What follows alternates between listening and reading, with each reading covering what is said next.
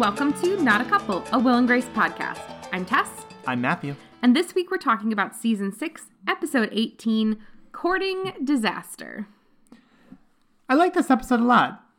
Yes, it's a very fun episode. I like the punny title. Mm-hmm. Um, it's it's kind of fun, and uh, we also finally get introduced to Vince, uh, Yes. who is Will's long term partner on the show. So that's exciting for us. So uh, I guess we'll jump right into it. Yeah, let's do the episode description. So, Jack and Grace stumble upon Stuart watching a movie matinee in the company of another man. Will teaches Karen how to drive. So, as the non viewing half of this podcast, there was sort of a nice little puzzle piece click of this episode, which is that I feel like Vince showing up is kind of like the last end of show thing that we hadn't gotten to yet. Um, Harry Connick Jr. has been a part of the show for a while, as viewers of Will and Grace know. Uh, he's an essential part of the original end of the show. Um, and Vince is kind of the other half, Will's other half. Yes. Um, but I know nothing about him, of course, because I'm brand new. Yeah. Um, we've had the alternating pleasure of Harry Connick Jr. for what two seasons now? One season? About yeah, like uh, like Season and a half, I guess. full season and change. Yeah. Um, so you know, in the revival, he's only on for a single episode. So again, you don't really get to know that character very well, other than broad strokes. Um, and Vince has kind of the same treatment in the revival. He's in maybe one or two episodes, similarly brushed aside. Yeah. Um, but he seems to be a bit of a bigger part of Will's life once we get to revival era, whereas Grace has pretty much moved on from her That's very true. relationship with Leo. Because Vince kind of comes up in passing in that one episode where Will's learning how to use Instagram. Although then Michael comes up too. Yeah. It's kind of like Vince and Michael are kind of like the two touchstones alternately for the revival when they're thinking about Will's long term relationships. Right. And then in another revival episode, we watch Vince marry someone else and Will have some feelings about that. Mm-hmm. So it's a whole thing. But it's nice to see him introduced and see his. Well, it's not. I would. I don't know if I'd call it a meet cute. It's more like a meet. Brute, Yeah, like they're they're very kind of aggressive and macho towards each other, but not like in an a- actual like gay way. Yeah, no, like in like a genuine like dislike sort of way until, and we'll get into it. Here's what I, I think is happening is that they both think the other person is straight right away. Yes, they they definitely clock each other not as gay, and Yeah, so they they're don't bad gays. they don't foster the sort of like gay camaraderie that usually comes along with that. I hadn't like fully processed this yet until watching this episode where we see Bobby Cannavale at a time that is earlier than any other time I've seen him on film. Hmm. But I've always kind of been like, do I think you're attractive? And watching him at this time in his life, I'm like, oh, I see what it is. Like, you used to be like very, very good looking, and now you're like ruggedly good looking. Like, you know how like some people when they get older still are good looking, but they're good looking in such a different way yeah, than when they were young. he's definitely the sort of person who went from pretty to ruggedly handsome. Like he kind of looks like Ben Platt trying to look butch right now. Oh, that's an interest. Yeah, Like- but like an Italian Ben Platt. Yeah, like an Italian Ben Platt deliberately butching himself up, which is basically the character we're presented with in this episode. yeah, basically. I mean, he talks about poetry. He uh, loses his gun.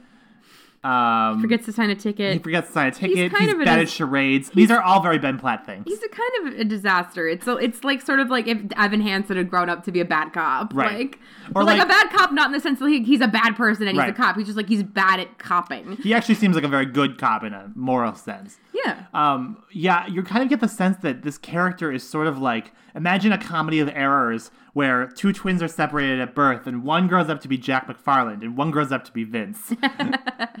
yeah. So to kind of get back to the context of where this uh, um, introduction comes from, Karen, it is revealed, does not know how to drive, and makes so sense. for whatever reason, Will is now tasked with teaching her to drive. And so there they are teaching Karen how to drive in New York, which seems scary. yeah, you definitely got to drive out to the suburbs or at least Jersey. Get, like find a parking lot. Like, did no one else learn how to drive in a parking lot? Is that like a very Midwestern thing? I mean, if nothing else, you'd think they get a joke out of running over someone in Jersey and Karen being like, well, no one cares. Everything is legal in New Jersey. um, yeah, so they're driving, and and uh, Will's kind of giving her some pointers, and he's like, "Oh, you probably afford to speed up a little bit. And he's mm-hmm. like, oh, just watch out. There's a woman with a stroller up ahead. and Karen's like, I got it. And then guns it like she's going to run them over. And so naturally, she gets pulled over. Mm-hmm. And Vince is the cop who pulls her over. Yes. And then rather than this being like a one off moment, Will realizes that the ticket isn't signed. Mm-hmm. And I don't know if this is still true, and I'm also not a lawyer, but at the time, apparently, if your ticket wasn't signed, it was considered invalid. Mm-hmm. So Will decides to get his rocks off by going to traffic court to fight this ticket for Karen. Mm-hmm. And so then he is confronting Vince. Yes. And then, we get to see them come into conflict again. Yeah, and so they have this entire exchange where Will is like trying to smirk at him, but is mostly just kind of smiling. And so then Vince is like, Are you smiling at me? I think the interesting thing about this plot line is that I just assumed from the premise and setup that we were going to get a cop pulls Will over, Will thinks cop is cute, gets cop's number, cop gives him their number. You know what I mean? Like Right. that was what I thought Will was looking at on that traffic ticket. Instead, you get this much longer, more drawn out plot line where mm-hmm. it's very interesting. Their adversary is almost the whole way through, and then it flips on a dime for like a weird but believable reason. Like it is revealed as soon as Will's name is read in court that the cop is friends with Joe and Larry, who, as listeners know, are Will's only other gay friends. Who aren't Jack? Well, other than Jack.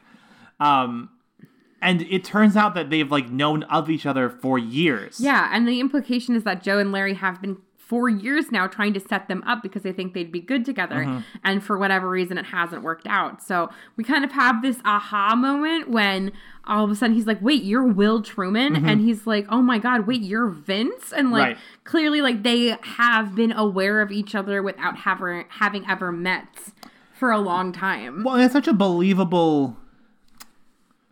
They like they both have jobs that are believable that they wouldn't think. You know, oh, I met a cop named Vince. It must obviously be this gay man that I sort of know of. Right. And it's like they are a lawyer and a cop, but like Will isn't a criminal attorney. So he mm-hmm. probably doesn't actually interact with law enforcement all that Yeah. often.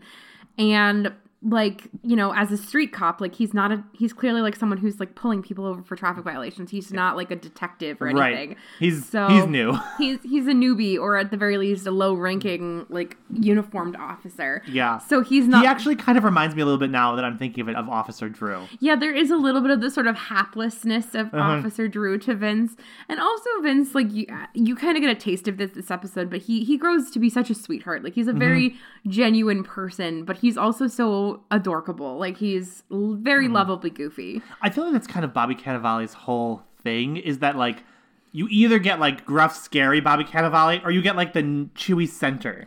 Yes, Like you, in Ant Man where he's like adorable. Yeah. But like kind of mean. right. Like you don't really get like the the in between really. Mm-hmm.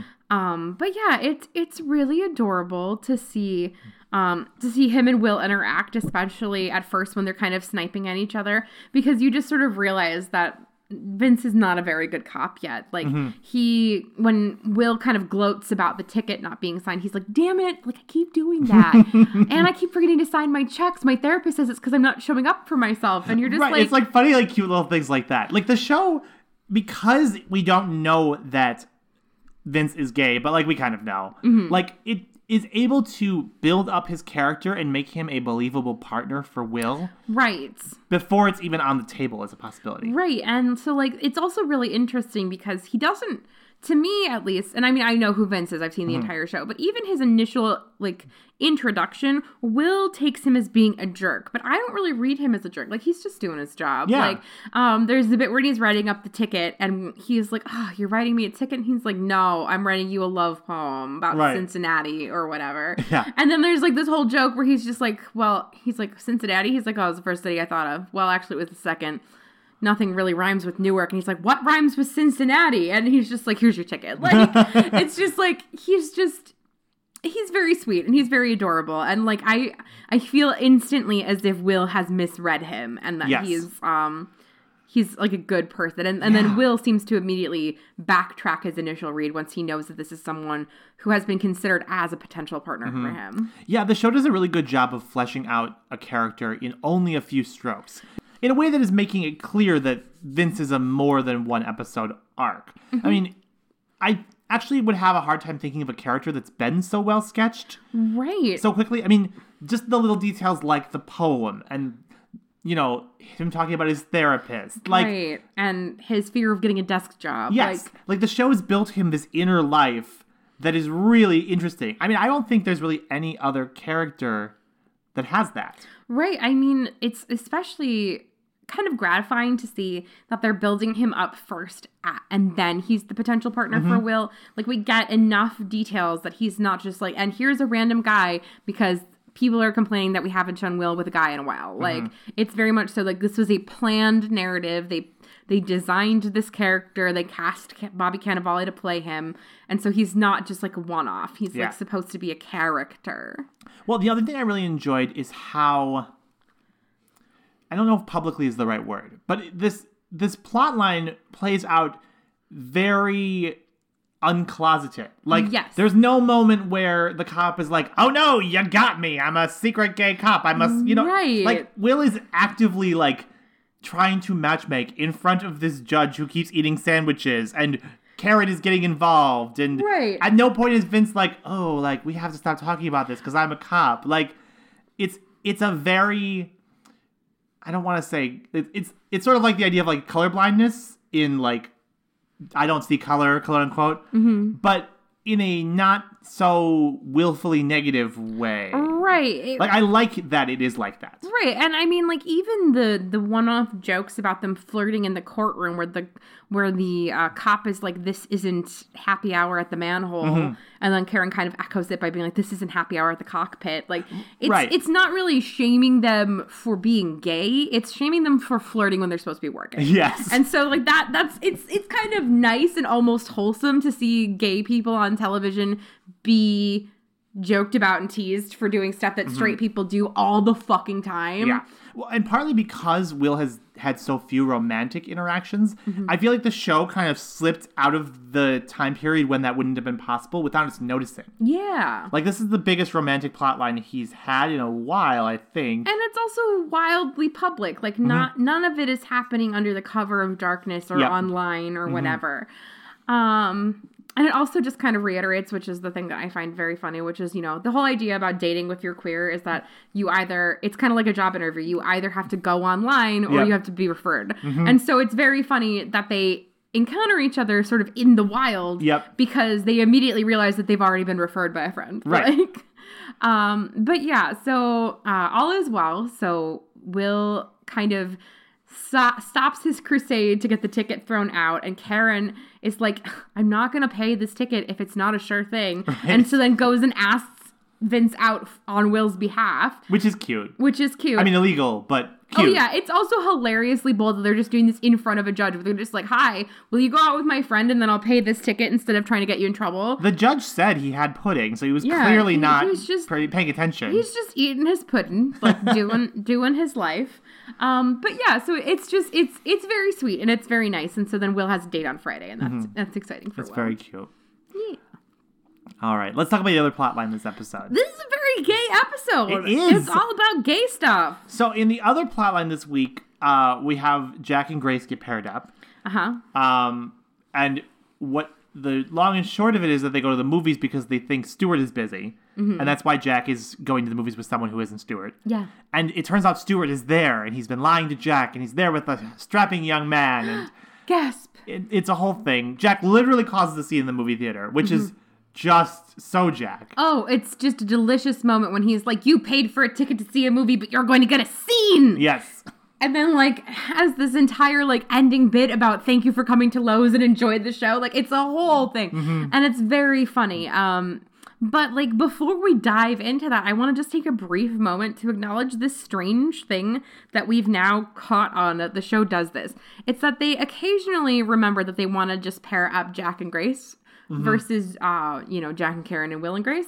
And every time they do that, it's like they forget Jack and Grace have known each other since college. Yeah, it's really It's weird. really weird because every time Jack or Grace is like, I don't really know them that well. And it's like, you've literally been friends for like 20 years. yeah. Yes, you do. Well, and I think part of it is that, like, I see where the show is coming from, sort of, because out of the four friends, Jack and Grace are the ones who are the furthest apart on the friendship cycle. Right, and they probably hang out one on one the least of Mm-hmm. the others of the other possible pairings on the show. Just like how Will and Karen are kind of the same way. Like, they're the ones that are the furthest away from each other friendship wise. Mm-hmm. But, like, the show never makes the same justifications for why Will and Karen are hanging out. Right. They just make it sort of transactional and then we just move on with our lives. Right, and it's just it just feels very weird because we've had this character beat a number of times, including several times where the character beat is, oh no, we don't know each other that well, and then Jack and Grace bonding over something Mm-hmm. and clearly knowing each other extremely well and being very close friends. Yeah. And also in situations in which Will isn't available, Jack and Grace kind of default towards each other. Mm-hmm. So again, it doesn't make sense that they keep hitting this beat, and I kind of wish they'd just stop. Well, and it would be better if they at least hit the beat more consistently, because then it could be like Grace and I don't get along, and we never have. Like that's Right. not the beat they're hitting. Like there are definitely episodes where it's a Jack and Grace plotline where they don't do the song and dance about how we don't know each other. Right, and so it's it's inconsistent on Mm-hmm. top of that. But every once in a while, they're like, "Oh, wait, we need to explain this to people because they're not going to get it." And it's And it's like, unnecessary. Like okay, but we we got it though. Yeah. It's it's not that hard. Sometimes in your group of friends, two people who don't normally hang out hang out. The, Right. The end. like it makes sense that Grace would go to the movies with Jack. I mean They both have nothing to they do. They both have nothing to do all day, yeah. Yeah. Why Grace has nothing to do all day? I don't know. Probably because Debra Messing's pregnant. She's on maternity leave or something. I don't know. Yeah. I did think that they did a better job of hiding the fact that she was pregnant this At time. least this week she was mostly sitting down. Mm-hmm. Um, but yeah, we also get some really nice moments where they're in the movie theater and Grace has snuck in like an entire meal Oh, yeah, of like- Chinese food. And like someone is complaining about it behind her and she's like, "But an egg roll shuts you up," which is just like a very smart move, really. You always buy extra egg rolls. Yeah. I'll remember that now. So back to Jack causing a scene. Yeah, I I will say I enjoyed this plot line, but it's definitely a lot thinner than the Will and Karen plot. It is. Because I mean, Stuart literally doesn't get a chance to speak for himself until like the last five minutes of the episode. Right, because Jack storms off after causing his scene.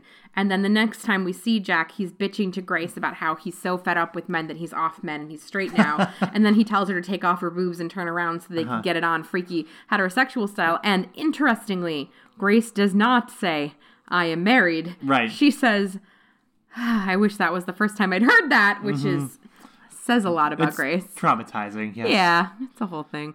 But yeah, so then Stuart does show up, and all is revealed as to why he had kind of lied and why he was with this dude. Mm-hmm. He has a son.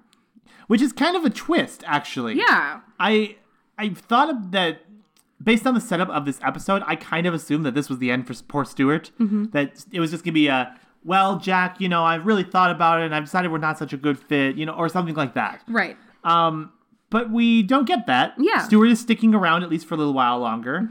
Um, and there's a little bit of parallelism here that's kind of funny because I had forgotten that until Grace said something to him, that Jack also has a son. Yeah, and so we get this sort of hilarious moment where Jack's like, "Oh my god, you didn't tell me about your son. I don't know if that's going to work out between us." And then Grace is like, "Jack, have you told him about your son?"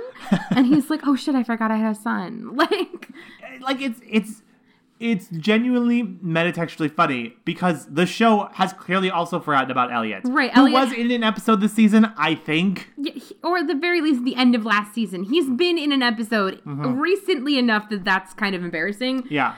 And like, rather than try and couch the fact that he hasn't been around in like Jack's busy schedule or anything like that, they're just like, "Oh shit, I forgot." Yeah. And that's hilariously in character for Jack. And so then, you know, he says to Stuart, Oh, I'd love to meet your son. And then Stuart's like, I'd love to meet your son. And Jack's like, Who? Like it's just it is so Jack to be simultaneously upset and forgetting that he himself is doing the same thing. Mm-hmm. Um, but I think it it's an interesting move for the show because it shows these characters opening up to each other. I do, however, suspect that this may be the beginning of the end for them because it's something about it feels still very like we're coming to the end of this relationship because you haven't revealed these things to each other and you're kind of like forced to discover it. I tell people I like pistachios. I don't really like pistachios. Like I think Stuart and Jack are somewhat of a good fit. However, I feel like every episode they fit together a little bit less. Yeah, it's like they're slowly becoming less and less snug puzzle pieces. Mm-hmm. And um, I think that that tension is definitely there this episode. Yeah. I mean it there's no point in which Jack goes to Stuart and says, "Hey, explain the situation to me." Right. And I think that that is kind of a hallmark of the fact that the relationship isn't going to work out. Like if you were newly dating someone but someone you were serious about and you saw them out with another person on what appeared to be a date, mm-hmm. if you rationally cared about them, you might want to at the very least hear them out rather Yeah. than have a scene and decide you're done with men. Mm-hmm. And so like the fact that Jack doesn't really give him that opportunity until much later mm-hmm. is is I think a little prophetic of how we Yeah. we'll see this. So I mean, we'll see how it develops, but I I think we can safely say that Stuart, your days are numbered. Okay, can I just say that I am so happy to finally have a not real estate related episode? Me too. I mean, the flipping episodes have been very funny, but there were three of them in a row, and it was Uh-huh. kind of like a little too much. It was like they, it was sort of like you ever get like slightly obsessed with something, like you're just like, oh my god, this is my favorite thing, and so you want to talk to everybody about it, Mm-hmm. and everyone's like, okay, we get it, whatever. And it a little bit felt like the writers just like I don't know, like did a bunch of drugs and watched a fuck ton of HGTV one weekend or something. well, and it was just kind of felt like, and today we flipped, and today we flopped, and today we flipped, and today we flip flopped. Like, And this time we flip flopped, but with lesbians. Like, yeah, like I, it's not a bad plot line, and I understand the impulse of the show to get Will and Grace to have plot lines together, Mm-hmm. since their lives don't intersect outside of the home very often. yeah. Um, I mean, I think that's something that we've seen the show doing both in the current moment and in the revival, Mm-hmm. where it needs to put Will and Grace together more frequently, so it has to invent ways to get them together. Yeah, I just think that it maybe would have worked better if they had had like flip flop one and two, a couple of episodes, and then come back for East Side Story. Well, or the introduction of the plotline is so strange. It would have made more sense if they were trying to flip Grace's apartment in Brooklyn, Oh my god. which apparently still exists. but that would mean acknowledging that her marriage is over and we aren't at sweeps yet. Also, admittedly, it would be kind of a dick move to flip your house while your husband, who you're estranged with, is in Cambodia. Because it's it's probably his house. Yeah, like it's probably not technically Grace's house, although I think New York is a marital property state. So she has the right to flip it That she does. whatever, however she wants. Indeed, indeed. But the thing is, now that they've kind of moved away from the flipping plot, and they kind of have like not been able to figure out what to do with Grace, I think. Mm-hmm. But it does lead to one of my favorite moments in the episode. Yes, it's we'll call it a, a C plot, a high C. And it's very high. So it's it's like a three second long scene. It's very short, but it's just Grace like sitting in her apartment, and she's like, I don't know what she's even doing, flipping through magazines or, or something. I don't even know. And she's just singing "Hey Ya" by Outkast in this horrible high pitched voice. Which is not a recent song at the time this episode's airing. it might have been a recent-ish song at the time they filmed it, I could see that. maybe. But I don't But think it's so. like like it's not. It doesn't sound anything like it. It's just like she's just like "Hey Ya," and like that's probably better It is objectively, than you were what Grace was doing. But um, so like she's like in this like horrifying falsetto, and then her phone rings, and she answers it. She's like, "Hello." Yes, I'll stop. And then it gets worse because then she clicks over to the other line and she's like, "Oh, hello." Yeah, I'll stop. and it's just like it's this very short scene, but it is my favorite part of the episode. I think. I think so too. I think this episode was already in like a top level Will and Grace episode, but that weird off key cover of Hey Ya pushed it over the top. Especially when it gets called back to in the tag. So now we've got Karen driving around by herself, being like, huh, Will didn't teach me how to brake. Oh well, I'll stop eventually. But at the start of the scene, she's just like, hey, yeah. And I just like, I just love it. It's so weird because the show, I think, typically does try very hard to make itself as timeless as mm-hmm. possible. So it doesn't normally like pull in specific cultural moments. But there's nothing about Hey Ya that is timeless. no, like- it's it's very 2003. Like as soon as that song came out, it's like, okay, this is the time of Hey Ya. time. What? I don't know. You just said time very weird. you were just like, this is the time of Hey Ya. Uh, well, I don't know what to do with that. Shake it, ah, shake it, Shake it like a Polaroid picture. I just really have very vivid memories of dancing to that song in middle school at dances. And I also really recall the music video because there were a lot of fun outfits. I do love outfits. They were like lime green. Hmm. All right. Well, I think that's it for the week. Yeah, thanks so much for listening to us, everybody. Yeah, Matthew, do you want to take a few seconds to tell people where they can find us on the internet? Sure. As you know from listening to this right now, live, you can find us on Spotify, Apple Music, I guess we're calling it now, Apple Podcasts, uh, or Podbean. You can also communicate with us on our Twitter page at Not a Couple Show. Send us an email at notacouplepodcast at gmail.com or communicate with us via Facebook or Tumblr or by tracking us down on the internet, which we really encourage you not to do. Please don't do that. That'd be really creepy. Also, no passenger pigeons. Yeah, Carrier passenger pigeons? pigeons would be bad. Just no pigeons. Yeah. In general, no, not into the pigeons. Patronuses are fine. Yeah, that's cool. All right. Well, thanks so much for listening, and we will see you next week with more Will and Grace. I'm Tess, I'm Matthew. and this has been Not a Couple. Bye bye. This week's episode of Not a Couple was recorded in front of a live studio audience of one cat. Liza, you have brand new catnip and you are so high. This week's episode was sponsored by Hey Ya by Outkast. Hey ya! Hey ya! We're very white. Extremely.